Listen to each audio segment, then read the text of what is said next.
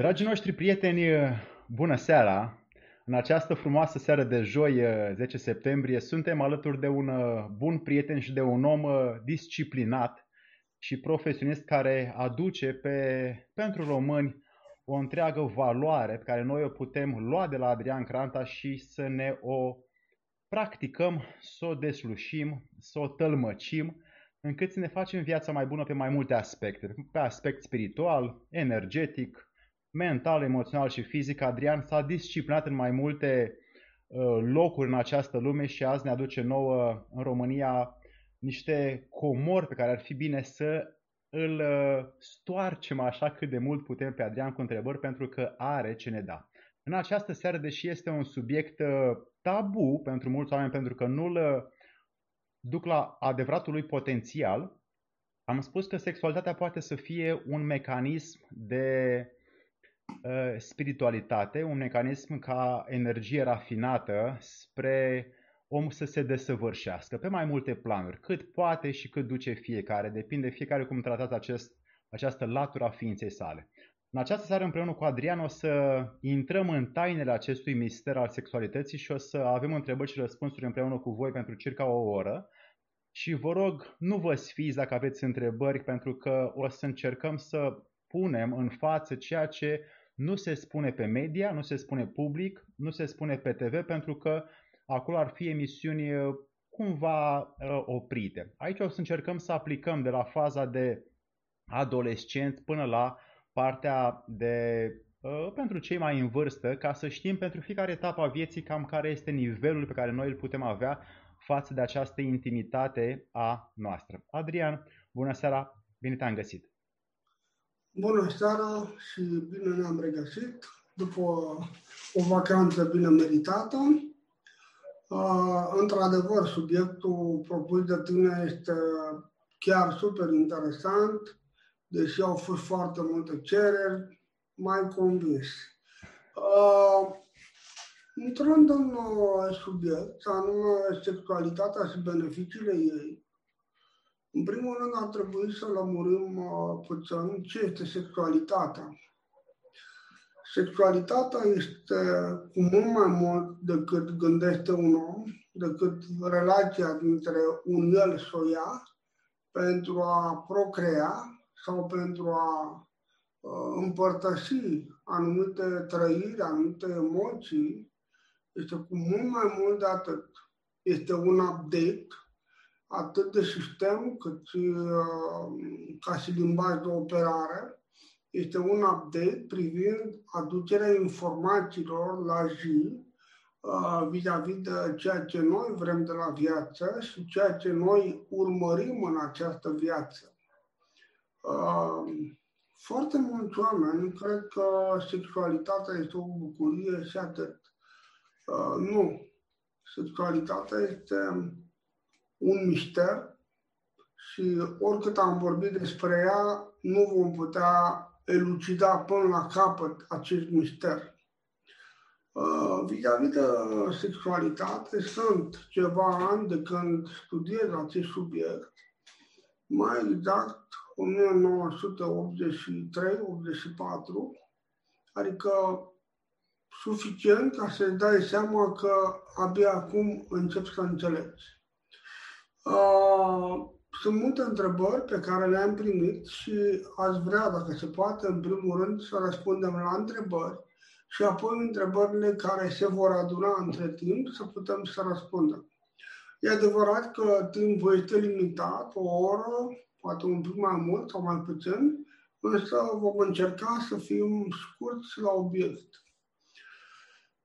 Prima întrebare, la ce vârstă este bine să vorbim cu copiii despre sex? Prima problemă pe care noi trebuie să ne opunem este că dacă noi nu vorbim cu ei, strada va vorbi cu ei. Și dacă noi nu le spunem realitatea, nicio problemă. Strada o să le spună alte realități care nu întotdeauna îi vor ajuta. Uh, a doua parte a întrebării. cum ar trebui să începem să discutăm cu copiii despre partea legată de sexualitate? Eu uh, studiez uh, taoismul din anii 83-84 până în prezent și am călătorit mult în afară, mult în uh, Asia, Asia de Sud-Est și uh, ceea ce mi s-a părut interesant este că uh, ei, taoiștii și nu numai, și confucianiștii și budiștii, vorbesc cu copiii lor de la o vârstă destul de fragedă, vorbind despre lume, despre viață și modul cum această viață se reproduce. Și uh, ei încep să vorbească despre lumea vegetală, ce se întâmplă cu reproducerea și cu sexualitatea la nivelul uh, vegetal, și anume despre polenizare, despre cele două entități, feminin și masculin, cum are loc această polenizare și cum are loc uh, practic apariția unor fructe și semințele care mai departe vor duce uh, viața. Uh, trecerea de la lumea vegetală la lumea animală, începând cu um, animale cu o viață mai puțin complexă, până la animale care se apropie de om, mamifere și așa mai departe. Deci iată că ei încep sexualitatea, încep să explice sexualitatea, nu neapărat începând cu mama și cu tata și cu barza și cu... Nu, nici de cum. Ei încep să vorbească despre tot ceea ce este în jurul nostru, lumea vegetală, lumea animală și lumea minerală. Vorbesc despre forțele yin și yang și faptul că sunt cristale, cum ar fi cristalele de quartz, care, datorită schimbării polarităților de yin în yang și yang în yin, ele încep să crească, să dezvoltă. Și ajung în cele din urmă, deci la animale foarte apropiate de om și apoi la om. Începe să vorbească despre uh, legendele din uh, trecutul nostru și uh, chiar și Biblia, dacă veți observa, acolo vorbește despre sexualitate și vorbește despre relația dintre el și ea. Să ne aducem aminte de cântarea cântărilor și uh, foarte multe pasaje în Vechiul Testament și chiar în Noul Testament. Deci, el vorbește despre iubire, despre sentimentul legătura care se creează între el și ea și despre uh, diversele legături la nivel mental, la nivel emoțional, sufletesc și la nivel fizic, ajungând la relație intimă care poate să ducă la trei uh, nivele. Vom vorbi despre aceste nivele și uh, vom puncta ce anume ar fi potrivit pentru noi? Oamenii își doresc uh, să fie avatari, unii își doresc să fie Don Juan de Marania, alții își doresc să fie uh, o mare cuceritoare sau curtezană, nu contează. Important este să vedem ce se întâmplă, de fapt. Ce este sexualitatea? De ce noi avem nevoie de ea? Există ea pretutindem? Bineînțeles. Pentru că atunci când taoiștii vorbești despre uh, reproducerea umană, vorbești despre om și ceea ce este în interiorul omului și faptul că în interiorul omului, în fiecare clipă, celulele noastre se reproduc. Deci are loc apariția unei noi generații de celule, faptul că prin intermediul RNA-ului Uh, informația primară este copiată, dată mai departe următoare, următoarei generații de celule. Ca să nu intrăm în uh, lucruri legate de biologie, să rămânem în această sferă a popularizării, este bine să înțelegem că este cel mai important noi să începem educația cu copiii și să discutăm despre sexualitate, și nici de cum să nu lăsăm pe alții. Un uh, profesor de-al meu, doctorul Glenn Doman, spune că niciun doctor nu poate să simtă problemele unui copil mai bine decât mama lui. Glenn Doman este o somitate la nivel mondial, există un institut de dezvoltare a creierului, dezvoltarea posibilităților nelimitate ale omului. Există un uh, institut care antrenează copii încă de la vârsta de 5 zile și astfel ei ajungând la vârsta de 9 luni, un an, scriu, citesc în mai multe limbi, socotesc, calculează tot felul de uh, exerciții matematice și uh, au o complexitate a creierului fabuloasă. Partea cea mai incitantă este că mulți dintre acești copii pleacă de la un nivel, nu un nivel de normalitate, ci un nivel de handicap. Deci, notați-vă, Glenn Doman și puteți căuta. Este extraordinar. Acum aproape 20 de ani, pentru mine a fost un univers fascinant și pot spune că de la acest om am învățat extraordinar de multe, ținând cont că el a plecat într-o călătorie când avea aproape 20 ceva de ani, terminase facultatea și și-a dat seama că medicina europeană, occidentală, americană, nu se știe mai nimic despre creșterea copiilor, despre necesitățile speciale ale copiilor cu handicap. Și atunci el a zis, lucrurile astea sigur au fost rezolvate de-a lungul a mii, a mii de ani. Eu trebuie doar să caut acolo unde civilizația încă nu a ajuns. Și a plecat în Amazonia, a plecat în uh, diverse insule, în Pacific, în Japonia, uh, întreaga Oceanie, India, peste tot în lume a călătorit timp, timp de 30 de ani.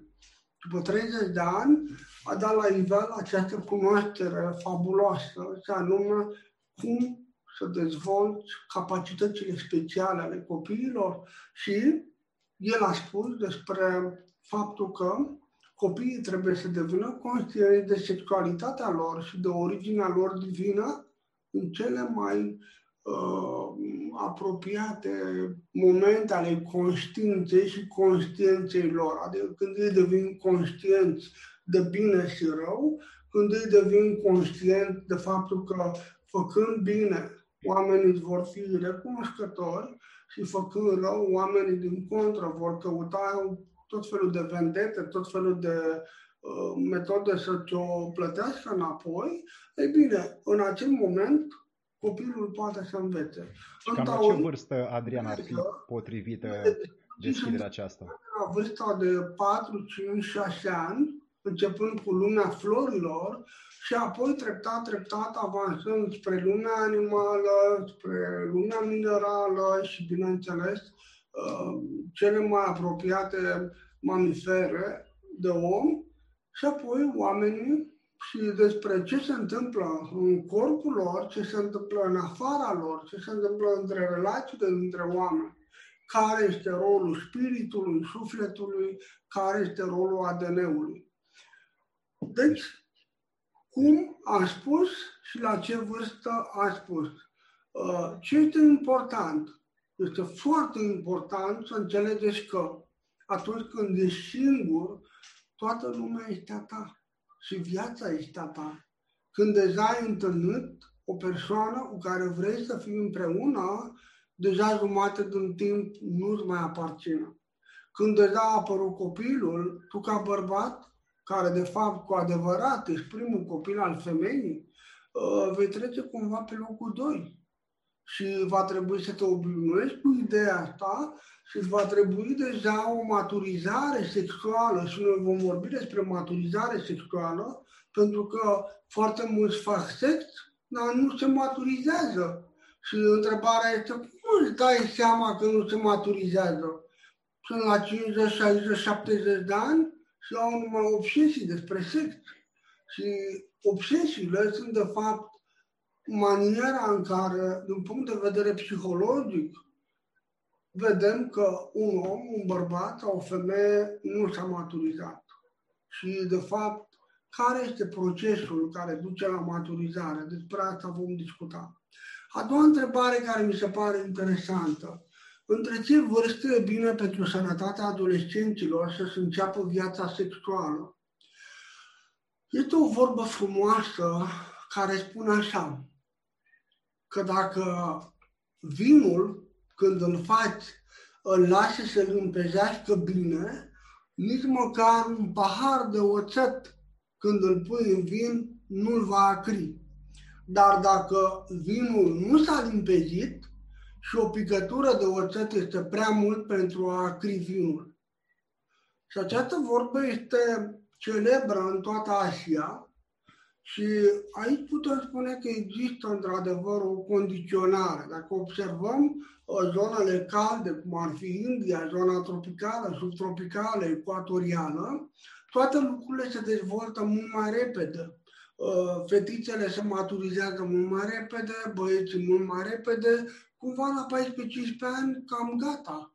Pot să înceapă această viață intimă. Dar noi vorbim de acele zone unde totul se dezvoltă foarte repede. Dar noi suntem într-o zonă continental temperată. Și chiar dacă ne învârtim pe lângă Mediterană, putem spune mediteranean temperat. Deci cumva noi suntem, noi ca țară, suntem la paralela de 45. Și atunci se pune problema de ce este important să lăsăm vinul să se limpezească bine, bine de tot? A, de ce este important ca copilul să nu să înceapă activitatea sexuală prea devreme? Pentru că nu are loc dezvoltarea și încheierea proceselor de maturizare fiziologică și psihologică. Adică nu are loc acea corelare între partea mentală, partea emoțională și partea sexuală. Ce se întâmplă cu acești copii care își încep viața foarte devreme? Acești copii la 18, 19, 20 de ani nu vor putea avea rezoluția percepției și răspunsului va fi ceva, un fel de VGA, nici de cum 4K. Deci avem nevoie să avem o intensitate destul de mare, adică hormonii, și atingă un anume prag ca să există o comunicare complexă. În cazul în care un copil începe de foarte de tânăr, 7, 8, 10, 11, 12, 13 ani, atunci pentru el tot universul lui se va reduce doar la partea sexuală. Nu va mai avea loc din punct de vedere psihologic, acea dezvoltare emoțională, acea uh, antrenare a capacității de a simți părțile subtile ale vieții, adică capacitatea de a simți comunicarea non-verbală, care, așa cum știi și tu, ca psiholog, ocupă mai bine de 90% din comunicare. Vorbele sunt între 8 și 10% din comunicare. Și atunci o să-mi pun întrebarea, deci Adrian, să înțeleg că dacă un copil începe să se autosatisfacă singur, 8, 10, 12, 14, 15 ani, cumva va avea probleme privind această comunicare non-verbală? Exact. Pentru că nu a dezvoltat acele paliere ale creierului care să sezizeze această comunicare subtilă. Și atunci cumva va fi un da, nu, un alb sau negru. Va dispărea toată acea paletă de 16.000 de nuanțe de gri între alb și negru. Adică ce va dispărea? Complexitatea. Deci, părerea mea este că depinde foarte mult de uh, adolescent, de dezvoltarea copilului. Adică dacă părinții stau și se uită numai la filme erotice, numai filme cu probleme legate de intimitate și copilul e dincolo, în camera cealaltă, aude și simte și trăiește prin acest proces de uh, rezonanță între copii și părinți, toate acele trăiri ale părinților. Și ar trebui să fie conștient că dacă a apărut copilul, ei, ei aparțin copilului. pentru că trebuie să ofere cea mai bună moștenire copilului. Care este cea mai bună moștenire? O mașină, un Ferrari, un Porsche, un, un Mercedes? Nu! Dar un super castel, domenii, vile, cont în bancă? Nici vorbă. Este o întrebare uh, Machiavelli. Uh, cineva l-a întrebat pe Machiavelli uh, ce poți să faci dacă tatăl meu, care a fost foarte bogat, a lăsat un imperiu financiar, ce să fac? Și Machiavelli spune doar atât. Vinde repede tot cât mai poți. Cu fiecare oră, șansa ca tu să poți să preiei acest imperiu scade dramatic. Într-o lună de zile e posibil nici să nu mai există. Machiavelli a avut dreptate. Ce a vrut să zică? Că dacă nu ai antrenamentul dezvoltării unei, unei, unei afaceri, pornind de la nivelul unei tărăbuțe, de la vânzări de mere și pere sau eu știu, hăinuțe, și nu ai antrenamentul de creștere până la nivelul unui concern, contabilii, directorii, absolut toți din subalternii fostului patron, tatăl tău, va intra în posesia afacerii tale, în posesia moștenirii tale. Să nu uităm 1989 ce s-a întâmplat cu foarte multe fabricuțe și foarte multe afaceri și ce rol a jucat contabilul, directorul și ceilalți. E adevărat. Revenim la povestea noastră. Deci, între ce vârste e bine să înceapă viața sexuală? Ei trebuie să înțeleagă mai întâi ce este sexul. Pe urmă să înțeleagă de ce fac sex, care este scopul de a face sex, ce obții prin sex. Dacă nu înțelegi scopul, atunci n-ai cum să te maturizezi. Și voi veni cu uh, idei și informații. Deci, unul, un mare inițiat, un mare inițiat uh, al lumii, Gurgiev, deci venea dintr-o zonă transcaucaziană, uh, în care existau patru anotimpuri totuși, spune că să înțelegem pilda vinului cu oțetul și să înțelegem că atunci când un uh, copil poate să-și asume rolul unui copil în viața lui, rolul unei familii în viața lui, abia atunci e gata să înceapă să deschidă o relație, să înceapă partea legată de sexualitate. Educația sexuală uh, nu e bine să o numim așa, ar trebui să se numească educație sanitară, adică să înceapă cu igiena mentală, igiena psihică, igiena emoțională și, bineînțeles, igiena fizică. Dar dacă noi privim doar uh, prin uh, orificiul unui prezervativ, atunci noi avem o mare problemă pentru că uh, pentru o bucățică mică acolo noi neglijăm un întreg. Și dacă noi nu îl luăm în uh, primire de la bun început, întregul acesta ne va sugruma. Deci, concluzionez, în special consider că majoritatea copiilor sunt pregătiți după 18 ani. Problema este că ei văd foarte multe filme, ajung să creadă în miturile filmelor porno, anume erou mascul care uh, satisface 160 de cadâne, uh, e non-stop, zi lumină, dar stând de vorbă, viața m-a pus în situația de a sta de vorbă cu starul care au jucat în aceste filme, povestea lor se rezuma la 2-3 minute și le nădeau în mai multe zile și până le repetau, practic, în sensul că le derulau și mai puneau încă o dată bucata aia și încă o dată și încă o dată și le lungeau ca pe gumă domestecat. Deci, nu, nu este o realitate. Femeile văd uh, povestea romanelor siropoase, gen Sandra Brown și aleg ca model uh, Sandra Brown, multe dintre ele, și bărbații aleg ca model uh, filmele erotice, porno, care nu au nicio treabă cu realitatea. Deci, sexualitatea este mult mai mult de atât. Noi avem o dezvoltare orizontală, anume, uh, privim o fată, o femeie, ne place, avem uh, lucruri comune, uh, ne apropiem, intrăm în mediul ambient, începem să deschidem o comunicare și realizăm primul lucru. O femeie deșteaptă, prima dată când te vede, se întreabă, bă, ăsta e deștept sau e bolovan? Asta e prima prima, prima problemă. Ea nu o să spună, vai, ce IQ are, ce, cât de inteligent. Nu.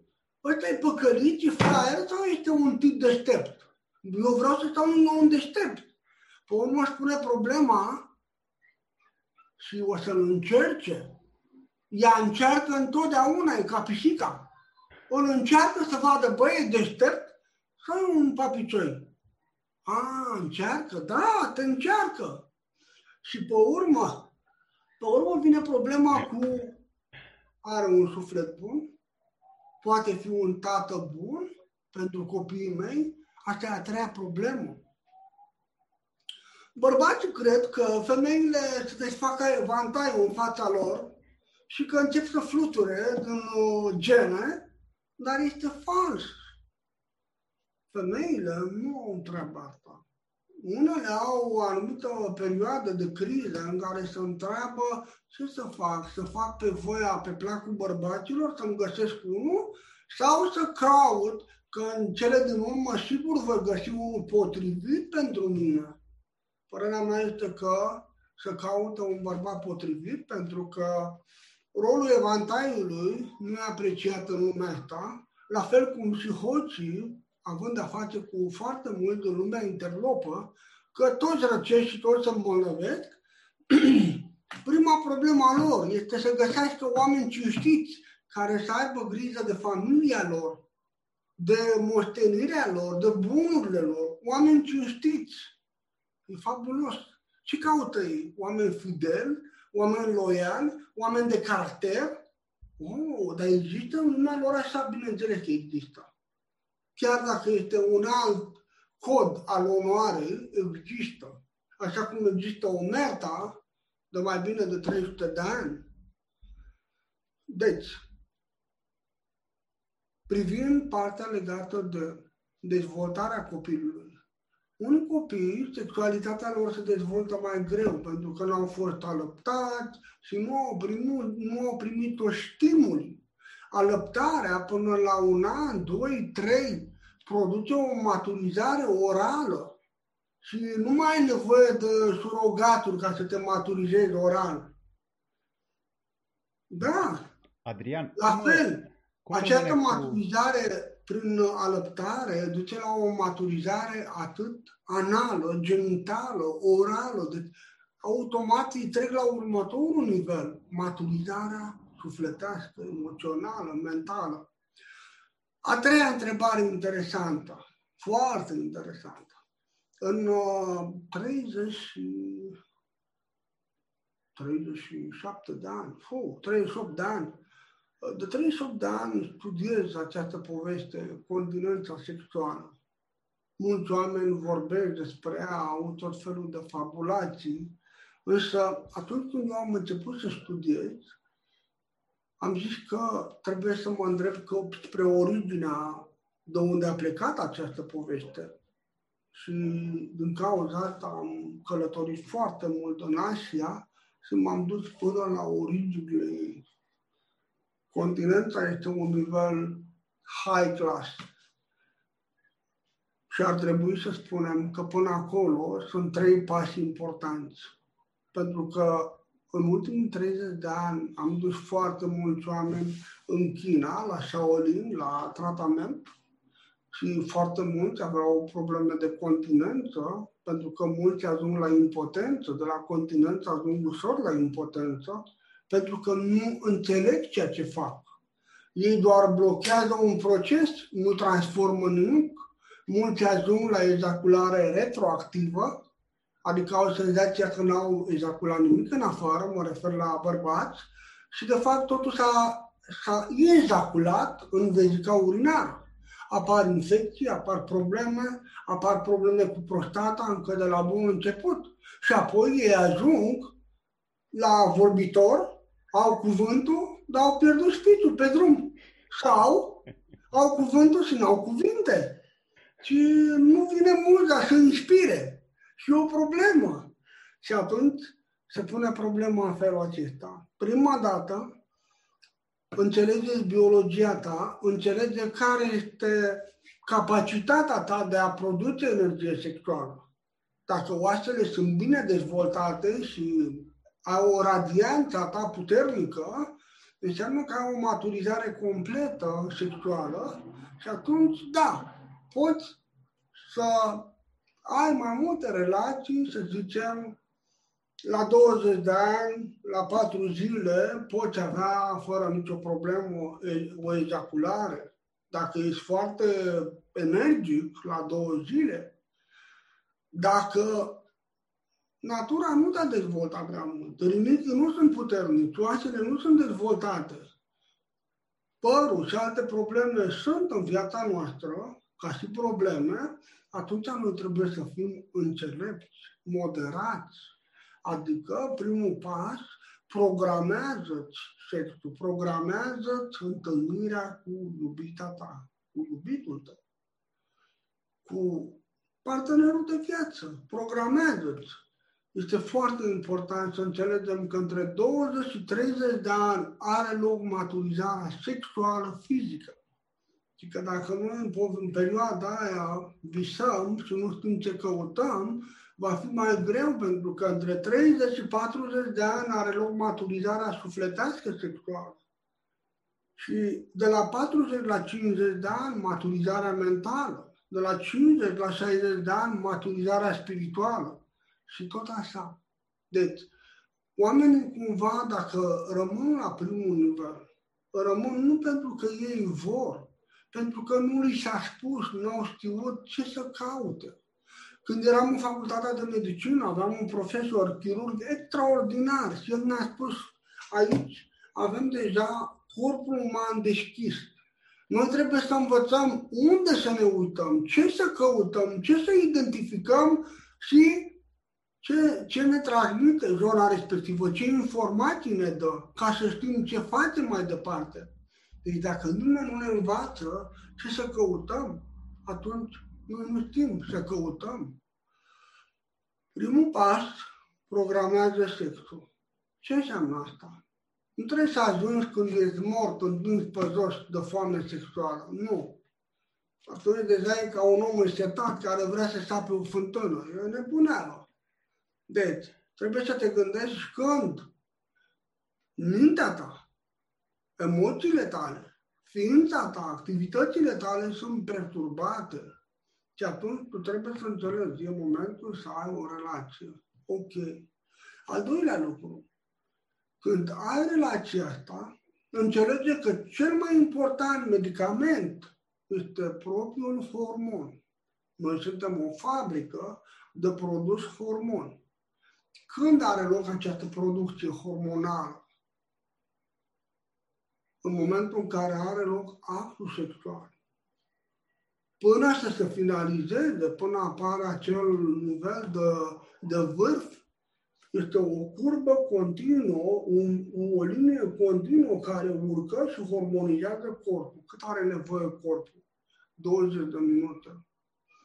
Când bărbații au 20 de minute, fac flame. Mi-aduce aminte de, mi-aduc aminte de tutorele meu de la Shaolin, Tiande, care la un moment dat, unul din colegii mei l-a întrebat, Iande, uh, ce înseamnă ejaculare precoce? La care uh, ei spun, ei Adrian, dar tu ai făcut asta în școală, ca medic, ar trebui să ne spui. Da, ceva, un act sexual până în două minute, două minute jumate, la care Tian de a început să râdă și eu zic, dar la voi manuale cum scrie? Și la care el zice, nu contează cât de mult durează actul sexual la un bărbat dacă termină înaintea femeii. A, deci ejaculare precoce înseamnă că e întotdeauna când termini înainte ca femeia să termină. Da! Și asta scrie la voi, dar asta e de 1000 de ani. Fantastic! Înseamnă că totuși acolo când s-au făcut manualele au fost și femei care au gândit. Bineînțeles, și uh, Mm, interesant. Deci, e nevoie de această hormonizare a corpului. Da, un bărbat, dacă nu are disciplină mentală, nu are scop, nu are strategie, tactică, el nu are cum să ajungă la 20 de minute. Ajunge în buș, poate, dar nu ajunge nici așa. Deci, următorul nivel, să înțeleagă ce și de ce nu e bine să-ți risipești izvoarele vieții.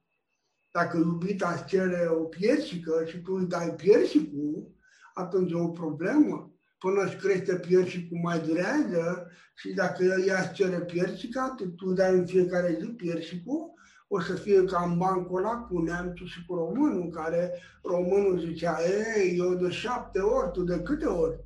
A, odată. Și după 20 de ani, uh, neamțul întreabă pe român, ei, cum e? Hmm, din când în când, dar la tine, odată. Ah, deci un om care se drămuiește, nu e nevoie să dai pomul când iubita, iubita îți cere piersica. Asta trebuie să o dai. Adică nu trebuie mereu și mereu și mereu și mereu să finalizezi. Asta vis-a-vis de continența sexuală. Haideți să înțelegem puțin mai mult despre continență. Ce se întâmplă în natură?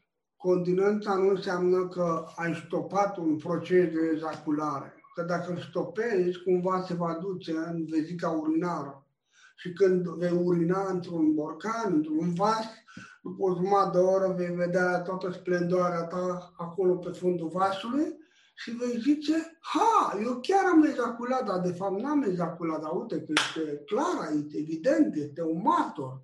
A, deci, uh, acum oamenii mă ascultă și se întreabă, aha, deci dacă eu am senzația că fac continență, aș putea să mă verific. Adică după ce am relația și am ieșit uh, super continent acolo, uh, la 20 de minute, 25 de minute, fac pipi și văd uh, dacă am luat examenul sau nu. Exact.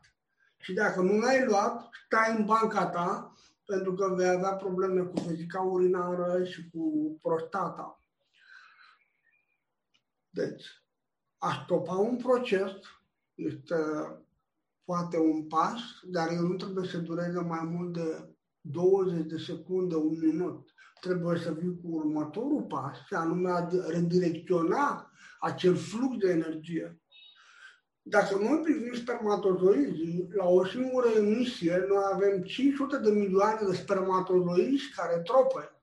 Adică ei își mișcă cozile, ei produc un câmp electromagnetic fabulos și energia ta poate fi extrasă din ei și redirecționată prin căile nervoase, prin meridiane către organe și apoi poate fi transferată, transformată, repolarizată și menită să facă altceva. Să nu uităm că e vorba de energie creatoare, creativă. Deci dacă noi punem stop sau uh, e o carte în Occident celebră care spune că dacă uh, strângi partea de jos bine, gata, ești continent, sau dacă ai pus un deget uh, pe butonul magic, pe punctul de un milion de dolari, uh, vei fi bogat. Nu. Din contră. Este primul pas din cei 12 pași ce trebuie făcut în actul continenței sexuale. Bun. Cum este văzut în Orient sexul și cum este tratat în Occident? Ha, în Orient este ca un medicament.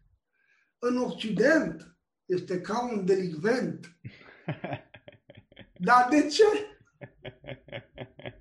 Orientul, medicina chineză, uh, tratatul de medicină al împăratului Galben și o altă carte celebră, Huainan Tzu, vorbește despre faptul că a înțelege cum să folosești energia sexuală înseamnă a înțelege cum să transforme energia sexuală în energie vindecătoare.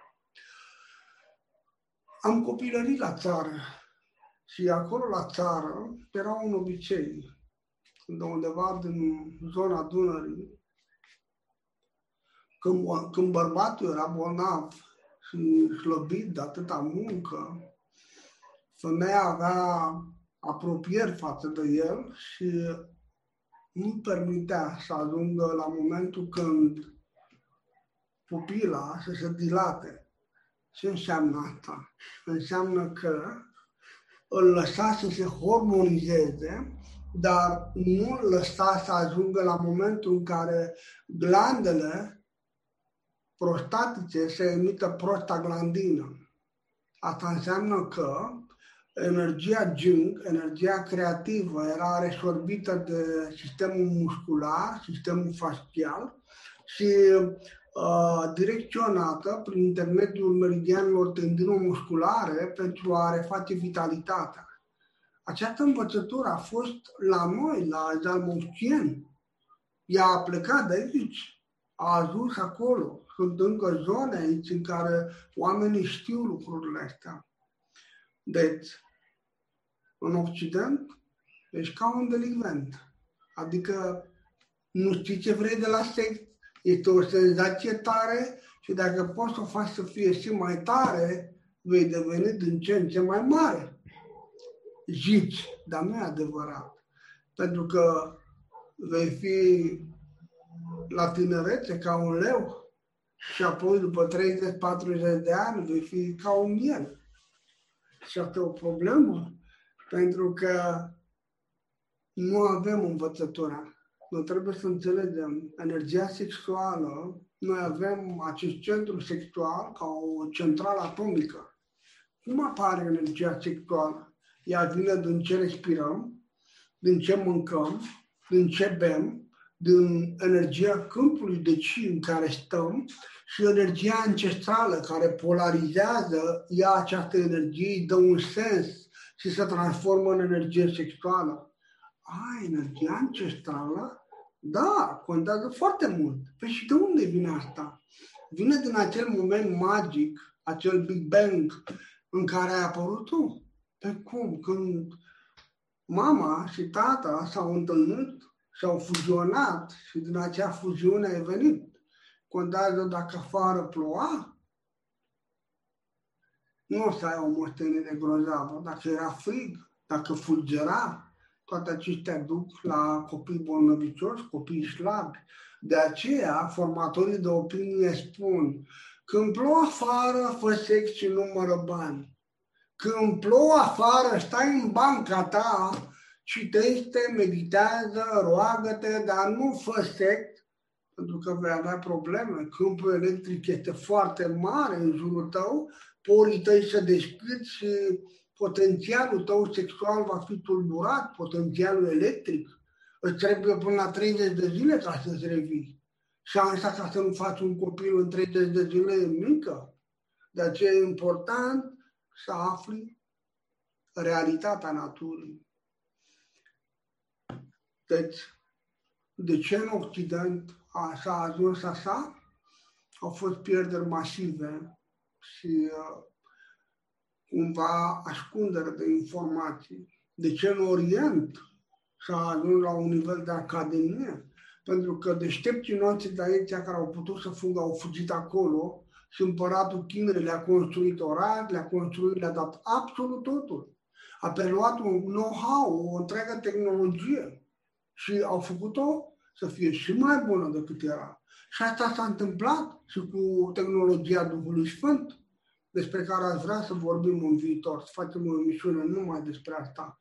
Și anume cum prin intermediul nestorienilor această tehnologie a ajuns acolo, ei au dus-o la un nivel de academie și acum nu mergem să învățăm de acolo. Dar despre asta data viitoare. Deci, sexul ca energie, ce conține? Unde îl poate duce pe om? Sexul este un portal. Când noi începem activitatea sexuală, se deschide un portal între el și ea. Portalul este un univers care nu mai este condiționat de timpul, spațiul și toate programele negative care acționau în timpul și spațiul tău comun. Ah, Păi înseamnă că portalul este o zonă liberă Da, e o zonă liberă. Este o zonă în care trebuie să ai grijă ce îți dorești, pentru că tot ce îți dorești în perioada respectivă se materializează, deoarece este într-un portal liber în care nimeni și nimic nu se poate opune. Oh, deci, cu adevărat, lucrul ăsta îl poate schimba pe om. Unii spun că sexualitatea e o chestie care se rezumă doar la a face copii. Păi să fim serios, o femeie are 400 de mii de ovule, maturizează 400 de ovule, are 400 de cicluri menstruale, în jur de. Acum sunt fete care la 20-25 de ani, gata, au intrat la menopauză. Dar de ce? Pentru că vinul nu s-a limpezit când ele au început, ori la nivel mental, ori emoțional, ori fizic. Mă înțelegi? Ei, deci, din 400 de mii de ovule, o femeie maturizează 400 de ovule, păi dacă ar fi așa, înseamnă că ar trebui să facă 400 de copii. Ar fi, ar rămâne nimic din ea. Eu înțeleg că o femeie poate să facă recordul mondial, dacă nu mă înșel, o rușoaică, 67 de copii. Și cineva zicea, vai, ce nemernic. Dar foarte multe femei, pe ăsta a fost un erou. Ca să poți să faci 67 de copii și, mă rog, soția a murit, s-a căsătorit cu următoarea, am mai făcut încă 18-20 de copii și cu următoarea. Și o doamnă foarte drăguță zice, a, Așa ceva n-ar trebui acum, ăsta e bun de prășilă. Deci, clar, o femeie nu poate să facă 400 de copii. Că face 1, 2, 3, 3 ar fi bine. Pentru că 1 și cu 1, de multe ori, în cel mai fericit caz, abia fac un copil. În 10 cupluri, dacă două fac un copil. Din 10 cupluri care fac copii, dacă două sau trei fac doi copii, în 10 cupluri care fac mai mulți copii, dacă unul sau două cupluri fac trei copii, deci noi suntem într-o scădere demografică catastrofală. Este o matematică simplă. Deci, noi vorbim de femeie, dar dacă vorbim de bărbat, la o singură ejaculare are 500 de milioane de spermatozoizi. Asta a fost uh, statistica din 1960. Oamenii mâncau curat. Acum, dacă un bărbat ajunge la 100 de milioane, e pă, stăpân la. Și cea mai mare problemă bărbații este că scade nivelul de lichid. Deci cantitatea spermatică este într-o scădere dramatică cu trei picături, nu poți să crești o grădină de flori, nu poți să acoperi întreaga tarla de flori. Deci e nevoie de o cantitate fizică ca să poată să ajungă acolo, ca din această cantitate să poată un spermatozoid să câștige cupa. Și trebuie să înțelegeți că în momentul când are loc ejacularea în vaginul femeii, Femeia declanșează cel mai puternic bombardament imunologic. De nivelul de celule killer și toate forțele de apărare ale ei cresc dramatic. Spermatozoidii sunt loviți exact cum a fost lovită Dresda după al doilea război mondial. Și cine scapă? Cel mai bun. Deci și aici există o selecție naturală. Ah, da, interesant. Dar dacă un bărbat are 500 de milioane de spermatozoizi, păi în câteva întâlniri populează o planetă. Acest, natura nu face risipă. Toată această cantitate enormă de energie, în mod cert, are și alte interese. Deci, că noi vorbim de continență, continența este cu totul altceva decât ejacularea precoce. Când noi vorbim de continență, este cu totul altceva decât masturbația. Când noi vorbim de continență, are cu mult mai mult de a face cu spiritualitatea decât cu partea legată de plăcere. Părerea mea este că până acolo oamenii ar trebui să stabilească o relație de bun simț, cumva să ajungă la un echilibru. Partea interesantă care probabil că pe mulți o să-i mire Dacă Orientul a dezvoltat la un nivel superacademic, post-academic, partea sexuală, înseamnă că ei fac sex non-stop. Fals. Ei fac sex de cel puțin 100 de ori mai puțin decât noi. Dar tot ceea ce fac este super concentrat. Există o întreagă tehnologie. Deci, foarte important. Ei urmăresc ritmurile naturii, modul cum animalele ajung în perioada rutului, florile, plantele, toate acestea și au ritmul lor. Ei bine, și oamenii au un ritm al lor. Primăvara mai mult, iarna mai deloc, toamna și vara moderat. Ah. Deci, care este deschiderea interioară pe care ar fi util să o avem când uh, avem de-a face cu relație intimă, cu amorul? În primul rând, înțelegerea faptului că actul sexual este o tehnologie de transformare, nu este o ușurare endocrină, nu este o distracție. În al doilea rând, trebuie să înțelegem că sexualitatea impune o superdisciplină. Este cel mai puternic moment de a-și dezvolta nivelul mental, corpul mental și corpul cauzal, adică corpul volitiv. Sunt, de fapt, două universuri ce fuzionează când energia lui trece în universul ei și când energia ei trece în universul lui, yang lui se transformă în yin și yin ei în yang, atunci apare acel echilibru, apare momentul de maturizare. O, înseamnă că maturizarea nu poate să fie decât fructul schimbului de energie între cei doi și cei doi încep să se asemene la față. O, da. O altă întrebare. Care sunt beneficiile orgasmului? Este o întrebare interesantă. Trebuie să beau puțin apă.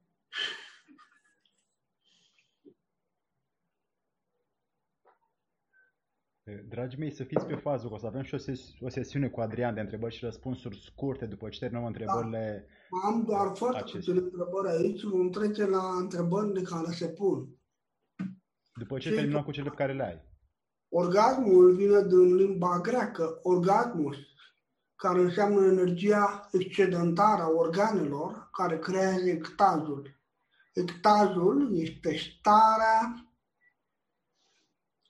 care se află, care o trăiești în momentul în care pătrunzi într-un portal. Portalul este un spațiu-timp care nu se supune legilor în care tu te-ai născut.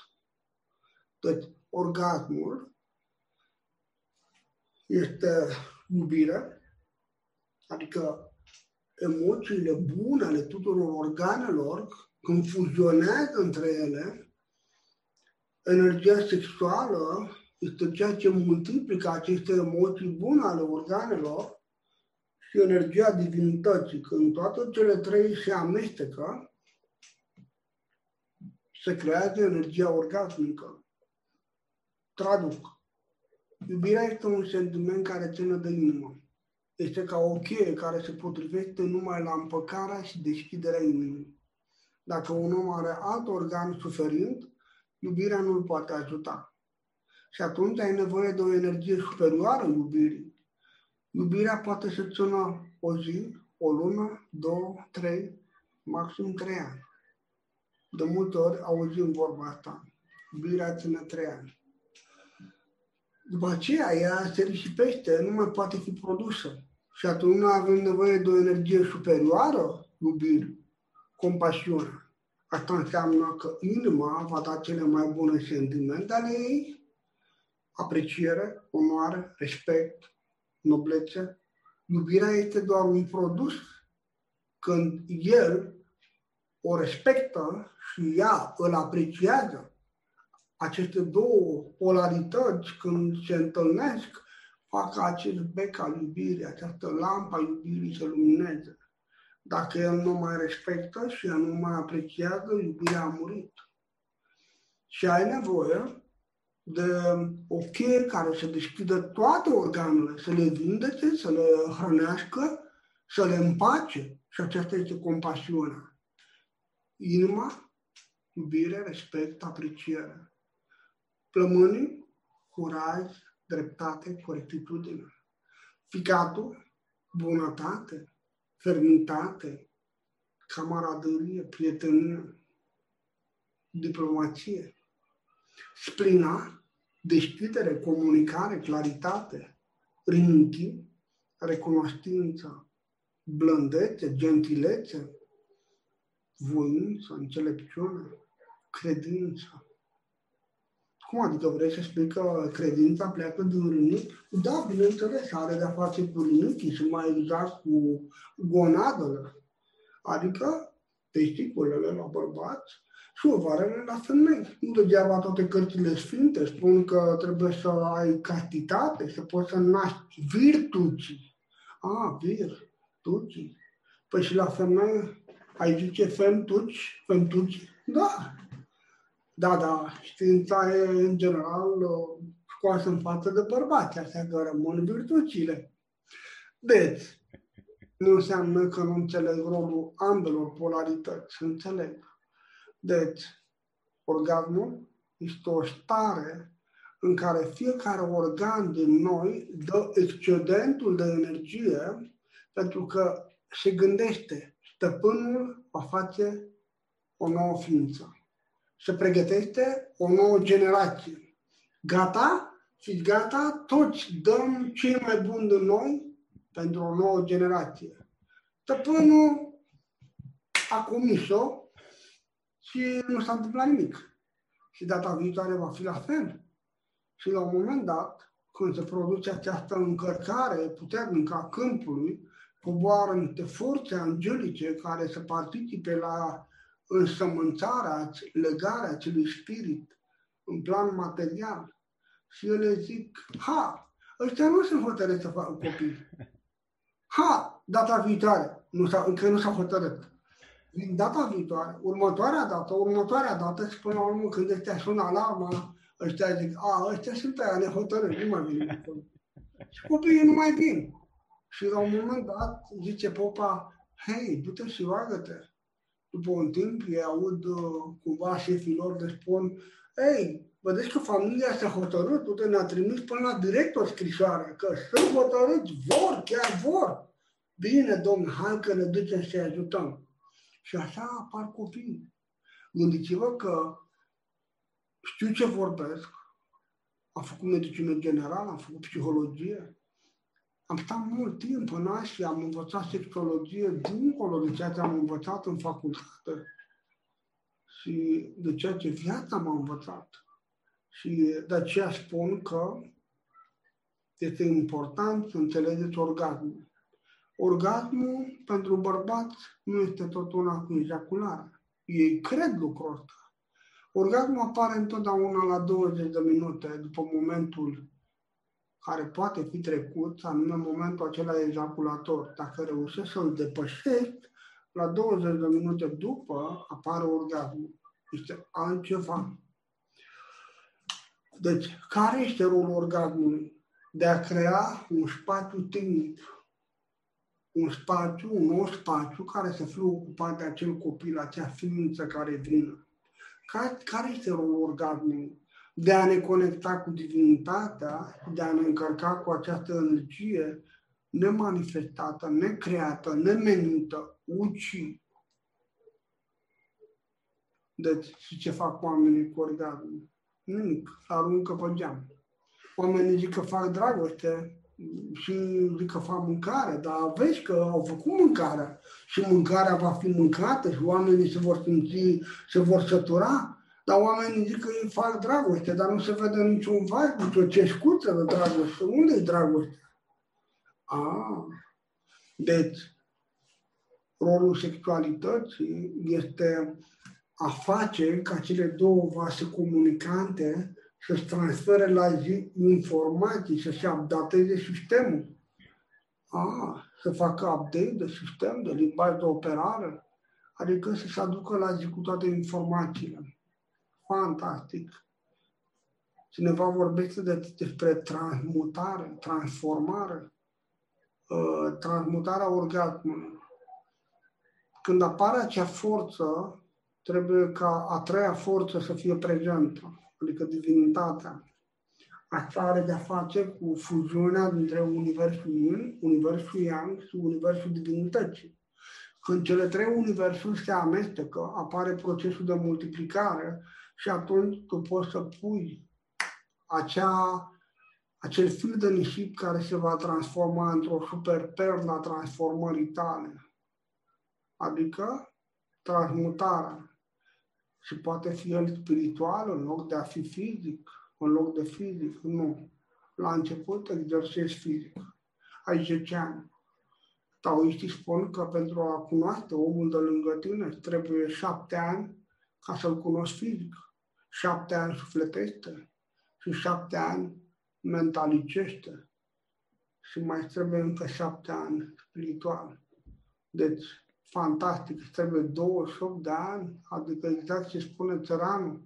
După ce ai mâncat patru șași de sare cu cel de lângă tine, abia atunci îți dai seama ce învârte.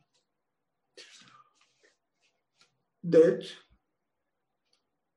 la această întrebare, dacă nu există schimb de energie, nu există maturizare, deci până la momentul de a transmuta, transforma, noi avem nevoie să ne maturizăm.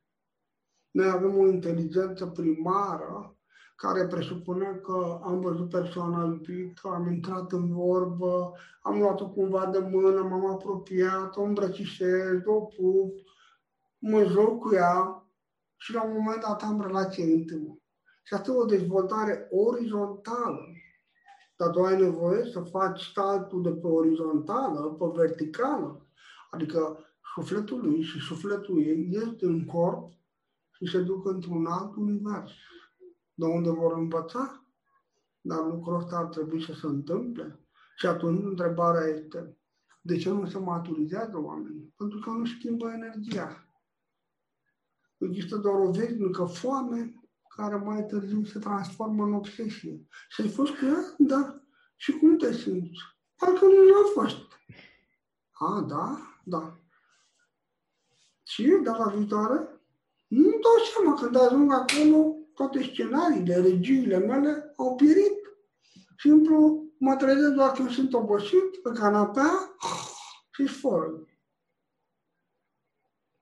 E o problemă dacă faci treaba asta mereu și mereu și nu te-ai săturat de ea, înseamnă că nu ai un scop clar, bine definit. Mm-hmm. Deci, am înțeles. Dacă eu inspir energia divină în mine și o proiectez din omul de lângă mine și omul inspiră energia divină în el și proiectează energia în mine și în același timp, de la mine la el și de la, ea, de la mine la ea și de la ea la mine, atunci înseamnă că are loc schimbul de energie. Asta e la nivel auric, mental, emoțional, sexual și apare maturizarea.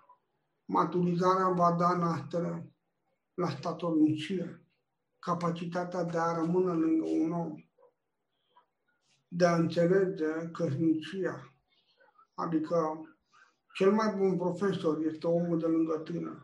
El îți vede toate defectele în același timp el dezvoltă o compasiune și acceptă și zice trebuie să-l ajut. Și spune.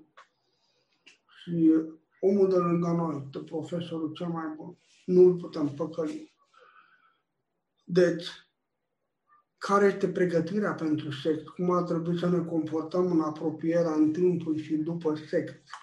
Pregătirea este simplă, ca și cum mergem la întâlnire cu divinitatea este un act sacru, este un uh, portal care se deschide în care rugăciunile tale absolut toate ajung la ceruri. Deci, dacă atunci te rogi, toate rugăciunile tale ajung în cer. Dacă spui prostii și bazaconii, alea se vor contabiliza primele și vei fi șters din cartea vieții și trecut în cartea morții. Oricum, noi suntem trecuți în cartea morții. Noi ar trebui să luptăm, să ne antrenăm, să ne instruim ca să ștergem numele din cartea morților, să trecem numele în cartea vieții. Dar asta e o altă poveste. Deci, este un act sacru. Ce faci și ce gândești? Se va materializa în momentul acelui act. Apropo de actul sexual, seamănă cu energia organică. Am studiat mult timp generatoarele organice. Ele nu au nicio treabă cu a genera organe. Ele au treabă cu a focusa ceea ce este acolo în spațiu pe care tu îl ocupi și ceea ce este în tine. Îți multiplică doar ceea ce este în tine. Și atunci când tu alegi un om care să facă, să construiască un generator organic, trebuie ca omul acela să aibă caracter, să aibă un nivel spiritual, să nu facă la hai și ctir aceste organe, plictisit, ducă să se câștige o grămadă de bani și nu, pentru că asta va imprima în ele. Iar ele vor genera lucrul ăsta. Este suficient să citim opera lui Reif și opera lui Reich și uh, vom vedea că acolo se spune clar. Când ai un generator organic, trebuie să-l cureți. În primul rând, trebuie să realiniezi polii. Asta înseamnă să-l introduci într-un câmp magnetic foarte puternic. Apoi trebuie să-l imprimi cu o energie extraordinar de bună, cu un nivel de conștiință mult deasupra purtătorului. Asta înseamnă să exerciți o forță spirituală fantastică asupra lui. Următorul pas. Cel care îl ia, îl ia pentru el și nu îl împrumută la nimeni. Și acestea sunt lucruri fabuloase despre lumea misterioasă a organului. Deci, dacă vorbim de pregătire pentru sex, pregătirea este multiplă. Avem de-a face cu pregătirea fizică. Musculatura trebuie să lucreze, capacitatea de elasticitate a corpului, capacitatea de control nervos, pregătirea emoțională, noi avem nevoie de a transforma emoțiile, pentru că altfel ne inhibăm, avem cuvânt, nu avem cuvinte. Sau pur și simplu pierdem spiritul până la vorbitor. Sau ne împiedicăm chiar în vorbitor, în dragul vorbitorului. E o problemă, ascultătoarea va rămâne pe gânduri. Iar povestitorul nu poate să joace rolul de povestitor. Deci avem nevoie de o pregătire mentală și avem nevoie de o pregătire spirituală. Aici pot să spun doar atât. O femeie, din punct de vedere sexual, este superioară bărbatului de o mie de ori la toate capitolele. De aceea bărbatul trebuie să înțeleagă tehnică, strategie, tactici și, în primul rând, trebuie să înțeleagă să producă o trăire la modul real, sufletească și reală față de jumătatea lui. Și totul începe cu prima întrebare. Ce vrei de la sex? Am terminat. Acum e rândul vostru să-mi puneți întrebări. Dragule, ai fost foarte exact în toate întrebările pe care le-am pregătit înainte pentru Adrian și le-am trimis și a fost detaliat pentru noi. Acum câteva întrebări care au fost, care au fost puse în, în chat despre protejarea în actul sexual. Ce putem să facem, mai ales tinerii care încep viața sexuală și se protejează? Protejarea în actul sexual începe cu educarea bărbatului. Însă, mă aduc aminte când eram la țară, bunica le învăța pe fete să stai unghiile, să se spele bine cu săpun, să spele bine zona de jos, și anume să păstreze o anumită igienă și să palpeze uterul pentru a vedea dacă uterul este foarte moale, deschis, dacă el este moale, exact cum se simte aici, atunci e în perioada fertilă și orice ejaculare va aduce un om membru în familie. Dacă noi strângem mâna mai puternic și se simte tare, atunci uterul nu este deschis, nu este în perioada fertilă. Altă metodă este metoda temperaturii, și anume monitorizarea temperaturii. Sunt uh, termometre cu două decimale, special pentru măsurarea temperaturii vaginale. Și veți observa că momentele fertile se remarcă prin faptul că zona respectivă crește temperatura cu un grad până la un grad și jumătate. Și iară este un mod de a identifica. O altă metodă este metoda Oginognaur sau metoda mucusului. În, um, există foarte multă literatură pe internet și este o metodă foarte bună prin a identifica cele patru categorii de mucus și anume acel mucus care arată o fertilitate maximă și în care femeia poate să rămână gravidă. Dacă lucrurile sunt normale, atunci o femeie are 28 de zile, perioada aliniată corect, atunci ea trebuie să știe că din momentul în care a venit menstruația până la ziua 10 este un moment sigur de a face dragoste. Următoarele 10 zile sunt delicate pentru că nu știi ziua 12, 13, 14 dacă se deplasează mai în jos spre 11 sau se deplasează spre 15, 16, 17, uneori 18. Deci cumva este o marză, un baleaj. Atunci știi că 10 zile acelea, 10 zile, acele 10 zile nu. Și apoi următoarele zile, până la momentul menstruației, sunt zile sigure. Asta în situația în care ciclul este stabil, nu ia tot felul de adjuvante hormonale și așa mai departe. Anticoncepționalele câteva lucruri despre ele? Dacă citiți prospectul, o să vedeți că numărul de dezavantaje este atât de mare încât dacă stați să gândești probleme cardiace, probleme hormonale, probleme cu sistemul osos, probleme cu capacitatea de a te reproduce mai târziu și așa mai departe. Eu cred că uh, dacă citiți uh, prospectul la anticoncepționale atent, nu aveți nevoie de răspunsul meu, știți exact ce trebuie să faceți poate nu știu cum să-l interpreteze oamenii și doar așa că au auzit pe la prieten sau pe la medic că e bine să uh, ia anticoncepțional. Ce s-a observat. Sunt uh, în anii 90-92 uh, exista o societate medicală uh, catolică în cadrul Bisericii Catolice, care populariza foarte multe cărți despre anticoncepționale, despre metode de control al sarcinii între care și ceea ce am spus și spunea că la ei s-a observat clar că după 2, 3, 4 ani de folosirea acestei metode este destul de dificil să ai un copil. Foarte dificil. Și că nu întotdeauna fetele au noroc să mai aibă un copil. De altfel, dacă privim la ora actuală natalitatea după 89 încoace, este, nu se poate compara. Dacă în 1900 89, 30 decembrie, a fost prima comunicare în care spunea că România se află pe locul 2 sau chiar locul 1 în lume la fertilitate. E bine, în 2000, uh, adică 10 ani mai târziu, România se afla pe locul 40-48 la fertilitate.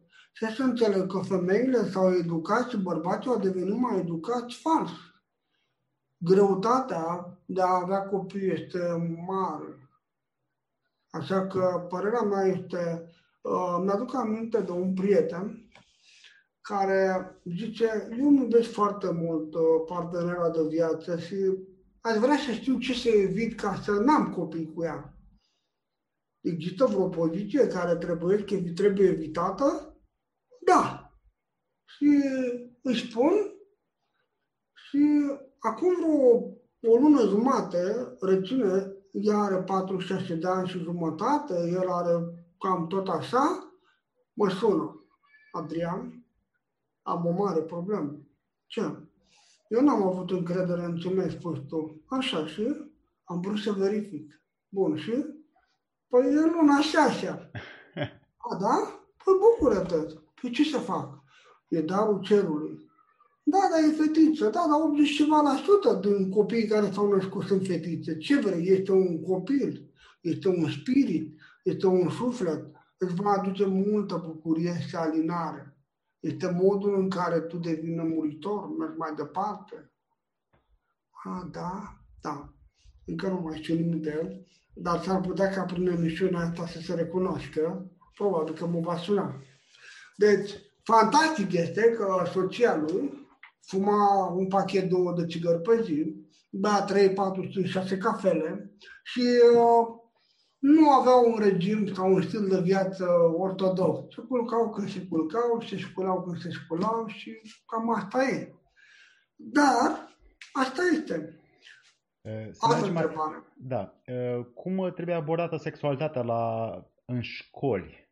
Ai vreo sugestie, idee? Pentru că da. acolo profesorii nu intră în sfera asta deloc, acasă părinții nu dezvoltă subiectul. Există două abordări una pur mecanicistă, mergând pe, nu contează pe ce ușă intri, important este să intri, dar părerea mea este că ușa care a fost hărăgită pentru așa ceva, ușa aia trebuie folosită, pentru că este cea mai dotată și are toate tehnologiile la dispoziție. Cine are minte să înțeleagă, sigur înțelege. Dar dacă greșești ușa, s-ar putea să fie o problemă. Dacă o greșești în mod repetat, s-ar putea să ai multe probleme. Pentru că apar depolarizări, apar schimbări de sistem, apar demagnetizări și așa mai departe. Și când ajungi la ușa reală, constați că nu se aprinde lumina, nu se aprinde becul. Și atunci nu vei dacă poți să intri sau nu. Deci, Părerea mea este că în școli ar trebui să se înceapă cu partea legată de anatomie, ar trebui să se extindă această poveste anatomică, atât uh, fiziologică, atât la regmul animal, cât și la regmul vegetal, să se înțeleagă că este un proces normal, să nu se facă din el uh, uh, un uh, tabu și efectiv, când te duci să mănânci, când te duci să faci dragoste, faci dragoste, când vrei să faci un copil, faci un copil. Deci părerea mea este că copiii ar trebui să înțeleagă că este un mod de a deveni co-creatori, de, de a deveni colaboratori ai Divinului, al lui Dumnezeu și a intra în acest plan prin care Creatorul aduce pe pământ multe suflete. Uh, copiii ar trebui să înțeleagă că este un medicament și că trebuie folosit cu măsură și folosit ca o metodă de dezvoltare plenară, biologică, fizică, emoțională, mentală și spirituală. Adică este un proces de maturizare. E destul de delicat să vezi un om în vârstă masturbându-se în parc și și mai delicat, unul care alergă pe la 80-90 de ani după femei, pentru că e o problemă. În, în psihologia vârstelor, noi învățăm modul cum focusul nostru se orientează. În prima fază experimentăm dragostea, apoi experimentăm partea legată de dezvoltare profesională, experimentăm partea legată de dezvoltare familială și împingerea mai departe a nepoților, dezvoltarea noastră spirituală. Deci nu putem rămâne cantonați doar la a ara ogorul. Adică bagi brazda, bagi plugul în brazdă și tragi brazde pe unde prinzi. Nu merge. Pentru că procesul ăsta nu implică doar partea mecanică. Implică, hai să explic foarte clar și foarte plastic actul sexual. Când eram la fizică, în clasa 6 a 7 Aveam un profesor extraordinar de deștept și a zis, astăzi vom vorbi despre sex. Și mi s-a părut ceva extraordinar, un profesor de fizică să vorbească despre sex și a rămas așa. Și atenție, eram în anii 80. Era o perioadă în care nu puteai vorbi oricum și oricând și oriunde. Și ne-a dus la, la laboratorul de fizică și a zis, Vă rog, luați o sârmă de cupru. Faceți o bobină din această sârmă de cupru. Vă rog, legați două fire și legați-le la un beculeț de lanternă. Am cositorit frumos, tac, tac, și după care a zis, în partea dreaptă aveți un miez de ferită. Un miez de ferită. E un fel de magnet. Ok. Cu această hârtie țineți bobina în mâna dumneavoastră. Mișcați acest miez de ferită prin interiorul bobinei din ce în ce mai repede. Și când ajungeai la un anumit ritm, ritmul, atenție, ritmul este cheia. Și poate că despre asta vom vorbi într-o emisiune viitoare. Și aprindea becul.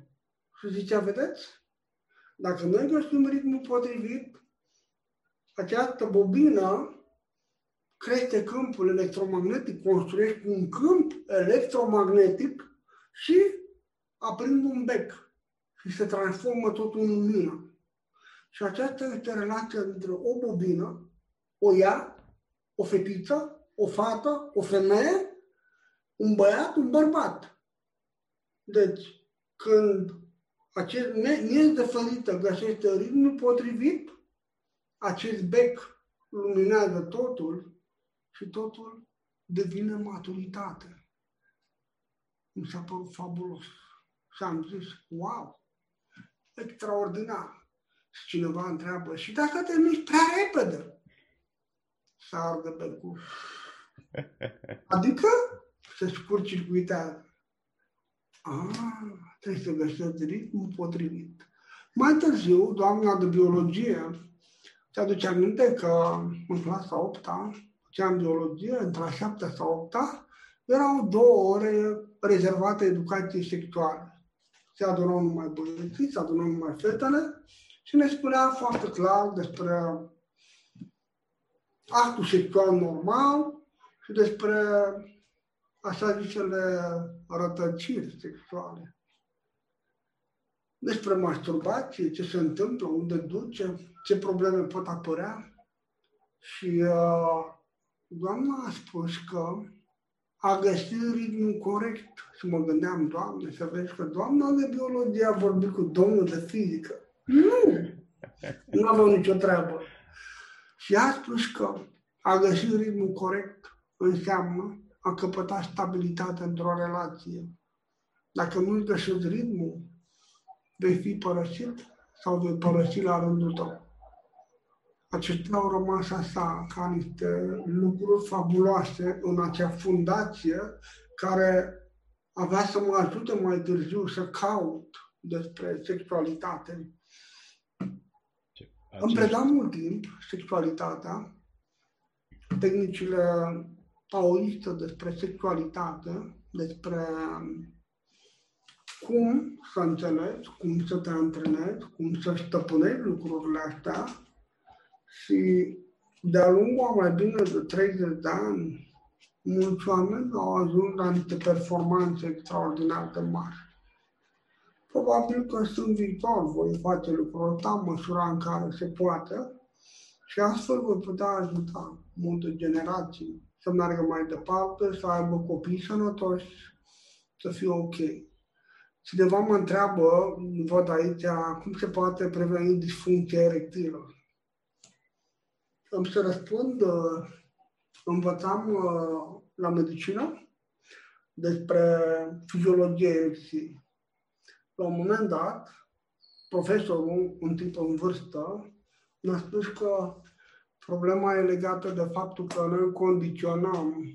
Mulți bărbați ajung la disfuncție erectilă datorită faptului că ori au probleme legate de alimentație, nu au nutrienții de bază care să întrețină acea funcție, ori au o problemă psihologică, ori pur și simplu au o problemă cu faptul că au început alt tip de viață sexuală și când au ajuns la viața reală nu s-a mai întâmplat nimic. Și bunica mea spunea că băieții au un foc interior care poate să satisfacă fetele înainte de a le atinge. Dar că unii băieți își risipesc focul înainte de a începe viața sexuală. Adică problema legată de masturbație. Și uh, aici e o problemă. Nimic nu poate înlocui vaginul unei femei. Absolut nimic. Nici o gonflabilă, nici varianta cealaltă de masturbație. Există foarte multă prosteală, autoexplorare, cunoaștere de sine. Acestea sunt niște povești. La modul real, peste tot unde am fost, unde oamenii sunt capabili să aibă sex la 80-90 de ani, sunt oameni care au înțeles de la bun început că vaginul unei femei este ca un templu și că nu poți înlocui cu nimic. Deci, când noi vorbim de funcție erectilă, vorbim de un consum prea mare de energie și nu s-a lăsat suficient timp ca energia să se adune și din excedent, din capitalul care apare, să faci investiții. Nu e de la gura familiei ca să faci investiții, investiții. Familia noastră, noi, sunt organele noastre. Dacă tu ai dat pomul astăzi, pomul mâine, pomul pe mâine, nu mai crește pomul. Unii vor să ejaculeze de 2, 3, 5, 7 ori într-o, într-o singură zi. Este o problemă. Ar trebui să înțelegi că odată cu vârsta trebuie să drămuiești această ejaculare. Ejacularea înseamnă a tăia pomul să-mi dai iubite. Dar iubita vrea doar o piersică. Adică vrea doar actul, nu prea are ce să facă cu sperma ta. Și atunci este important să înțelegem lucrul ăsta. Uh, având a face cu o mulțime de mănăstiri, Shaolin, Utan, Wasan, o mulțime de zone din China, Siberia, Asia de Sud-Est, am avut de-a face cu modul în care ei educă laicii, educă copiii. Și este foarte important să înțelegi, așa cum pe pământ cerul nu-ți revarsă ploaia în continuu. Așa și relația între bărbați și femei, iangul nu trebuie să reverse ploaia în continuu peste ei. Este important asta. Întrebarea este ce se poate face uh, privind disfuncția erectilă. În general, disfuncția erectilă poate să aibă încă două cauze, o infestare a vegii urinare, o infecție, sau poate să aibă o problemă legată de prostată. Cum ajung bărbații să aibă probleme cu prostata? În mod normal ajung să ai probleme cu prostata dacă nu o folosești. Dar bărbații mănâncă, beau și pe urmă imediat vor să facă sex. Și asta e o problemă care trebuie evitată. A doua, se duc, fac pipi la toaletă, urinează și pe urmă imediat se duc să facă sex. Nu merge, ai nevoie de 30-40 de minute până să schimbă macazul de la urinare la actul sexual. Sau a ejaculat și pe urmă imediat se duce la toaletă să se curețe, să se spele, cumva să scape de mizerie.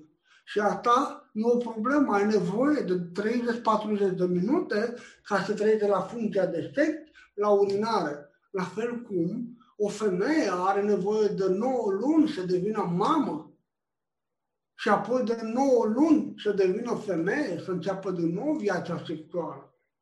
Pentru că dacă imediat ai născut azi, mâine vrei să ai splendori în iarbă, vei întoarce laptele și rămâi fără lapte.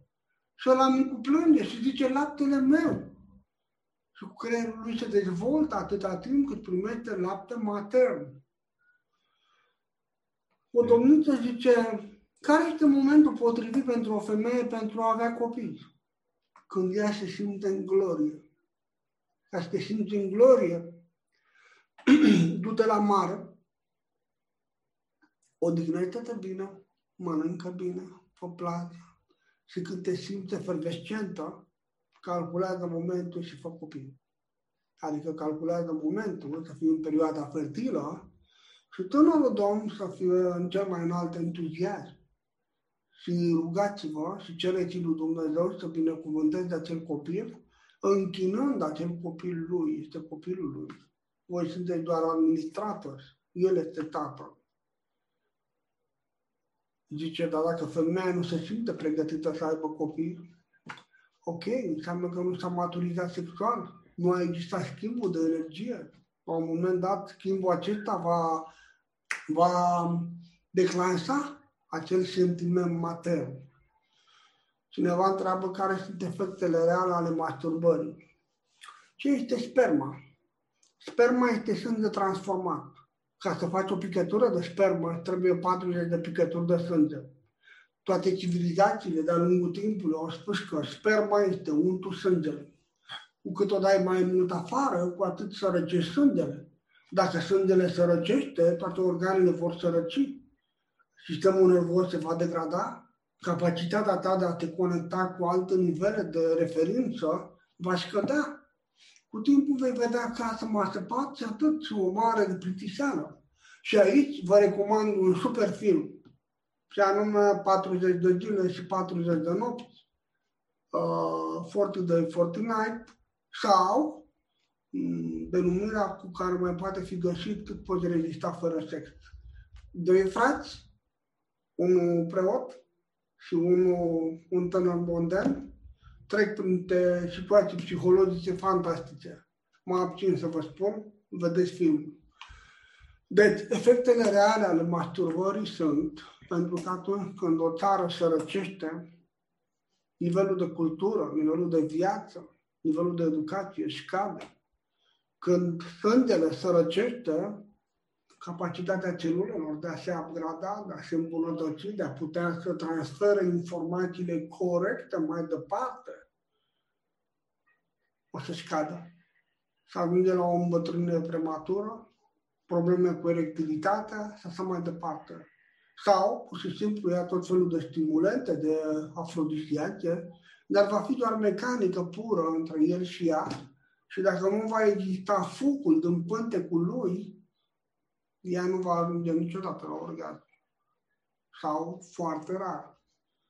Deci, avem nevoie de educație, dar avem nevoie să înțelegem că sperma este atât de precioasă, aduce viață, aduce copii, la fel, ovulul este foarte prețios, două celule sunt fantastice, pot să creeze un corp complex, un corp plin de lumină.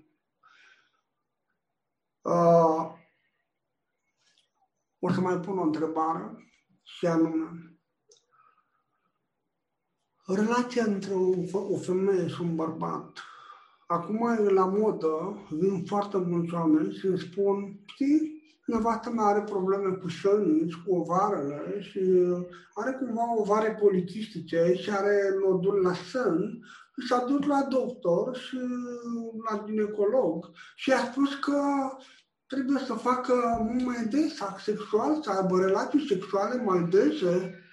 Și la un moment dat a fost o exagerare care, la care m-a pus în situația să vorbesc, anume doctorii a spus și ei că trebuie să ceară băr- bărbatului să aibă trei relații cu ea pe zi. Și am zis, bun, dar trei relații pe zi, la 50 de ani, te va băga în groapă repede. Trebuie să-ți pregătești deja testamentul. Și o altă prostie. El se duce la doctor și doctorul spune, a, ai probleme din cauza că nu ai relații intime trebuie să mai schimbi, să mai variezi, să mai... Și orice problemă apare, problema este că nu are o relație intimă. Fals. Deci, doamna respectivă ar trebui să înțeleagă că în facultatea de medicină noi am studiat pur și simplu la medicul legal tot felul de cadavre și tot felul de organe sexuale, prostituate, femei care au trăit în izolare și așa mai departe. Dacă povestea asta că dacă nu ai sexual, ai probleme cu sânii și cu ovarele, ar fi adevărată, păi toate prostituatele ar trebui să fie super sănătoase cu ovarele și sânii. Dar ele tocmai cu asta au probleme. A, da? Da! A, deci ele au probleme cu asta, deși toată ziua, bună ziua, ele se... Da, bineînțeles. De ce? ritmul. Ritmul este cheia. Poți să fii mai concret, întreabă cineva. Mă aduce aminte de cineva care vine la mine și zice, eu cânt la pian. Și am zis, ok. Și cu toate astea eu cânt toate notele muzicale, toate notele le, le, le formez. Și totuși, profesorul spune că nu cânt bine. Unde greșesc? I-am spus, problema ta este ritmul. Tu nu ți cont de cel mai important lucru ritm. Spațiul dintre note. Ha! Spațiul dintre note. Asta nu m-a învățat nimeni, nu mi-a spus nimeni. Fals, ai învățat la muzică. Eu la muzică, da, bineînțeles, când formezi timpii, formezi deja momentele dintre note, pauză, notă. A, da? După două săptămâni vine și spune, profesorul meu zice că are o nouă revelație cu mine. Păi ce? Ce nu se știe în ce motiv, am început să cânt bine. A, da? Ritmul e de vină. De fapt, ritmul este cheia. Deci, rețineți aspectul. Sexualitatea nu este un scop, este un mijloc. Sexualitatea ne poate băga în groapă, ne poate transforma în niște animale și ne poate transforma în niște sfinți. Noi avem nevoie să înțelegem că acest rău al vieții merge la o răscruce și contează ce facem cu ea. Îl dăm afară pe toate ulicele, oricum, oricând, ori de câte ori, sau îl recanalizăm spre partea de îmbunătățire a noastră, de a deveni mai bun. În prima fază noi transformăm energia sexuală în energie vindecătoare. În a doua fază noi trebuie să înțelegem energia sexuală ne ajută să ne naștem un corpul fizic. Și apoi energia sexuală ne ajută să activăm corpul eteric, adică biologia celulară. Dacă noi înțelegem sexualitatea celulară, noi înțelegem cum să activăm corpul eteric al treilea nivel, cum să trezim corpul astral sau corpul sufletesc. Al patrulea nivel, cum să hrănim corpul mental, cum să sincronizăm sinapsele neuronale. Al cincilea nivel, cum să hrănim spiritul. Energia cea mai directă care merge spre spirit este energia sexuală. Când eram mic, și cu asta chiar vreau să închei, în clasa 8 alergam prin munți, căutam prin țară, mergeam în weekend, plecam întotdeauna sâmbătă cu trenul și mă întorceam luni dimineață și mergeam la școală. Și căutam solomonar. Căutam oameni care căutau lumina vieții. Și uh, am ajuns undeva în Ardeal, într-un sat, la poalele unui munte. Și de vorbă în vorbă, Cineva mi-a spus că este un bătrân care e vraciul satului, dar care e puțin ciudat. El vrea mai mult decât vor oamenii. Și am fost la el. Și l-am întrebat ce este viața, ce este sufletul. Și la un moment dat am întrebat, cine hrănește sufletul? Și el a zis doar atât. Puritatea gândirii către originea vieții tale. Dar eu nu am înțeles. Știi? O femeie și un bărbat au niște ouă ale vieții și el a zis pe românește, boașele tale. Și am zis, bun, ce cu ele? De acolo pleacă forța sufletului tău. Dacă tu îți vei bate joc de ele, sufletul tău se va ofili și va adormi. Dacă tu vei avea grijă de ele și le vei sfinți, și vei avea o gândire curată și bună la adresa lor, atunci vei înțelege ceea ce a făcut Avram în Biblie. Și am plecat. Mi s-a părut super mister. Și am ajuns acasă, ani de zile, mi-am adus aminte de lucrul acesta. Și apoi când am început să studiez taoismul, am început să mă antrenez în munți, în China, în peșteri, unul din profesori mi-a spus că cu cât am mai multă grijă de energia de acolo, cu atât sufletul și celelalte corpuri subtile vor fi active și prezente. Dacă mai există întrebări, pune, dar nu mai mult de două. Dacă nu mai există, vă doresc o seară frumoasă, ne-a făcut plăcere și ne vom revedea data viitoare. Dragule, ai fost oricum o întreagă enciclopedie a sexologiei și a misterilor sale și văd că e cea mai lungă emisiune pe care am făcut-o vreodată cu tine și cu toți oamenii care am făcut. Nu știi când am trecut. A fost e o adevărată valoare pe care ai adus-o nouă ca să luăm din tot ceea ce ai strâns tu să începem să practicăm, dragi prieteni, pentru că Adrian și-a însușit o parte din viața lui ca să învețe și să experimenteze și bine, pentru binele nostru și pentru binele nostru sufletesc mai ales, să verificăm din lucrurile spuse de el. Uh, Adrian, știi că o să pregătim luna viitoare o emisiune din nou pentru prietenii noștri și o să o stabilim noi care. Așa că îți mulțumim. Eu un mesaj aici. Hei, faceți partea a doua la sexualitate, de abia acum începem. da. A fost, uh, a fost foarte frumos, mulțumim foarte mult. Viața a fost uh, spartă și zic că oamenii pot gândi și probabil uh, la începutul lunii viitoare oamenii vor avea prilejul să învețe mai mult. E, În da. rest, spune doar de să caute. Dragi prieteni, dați un subscribe la canalul lui Adrian Cranta pe YouTube pentru că spune chestii valoroase acolo și o să vedeți că primiți foarte mult din el, din uh, puritatea sufletului lui Adrian, vădă și vădă cu inima deschisă. Mulțumim foarte mult, o seară foarte frumoasă aveți mai departe. O seară frumoasă, tot ce vă doriți. Doamne ajută! Doamne ajută!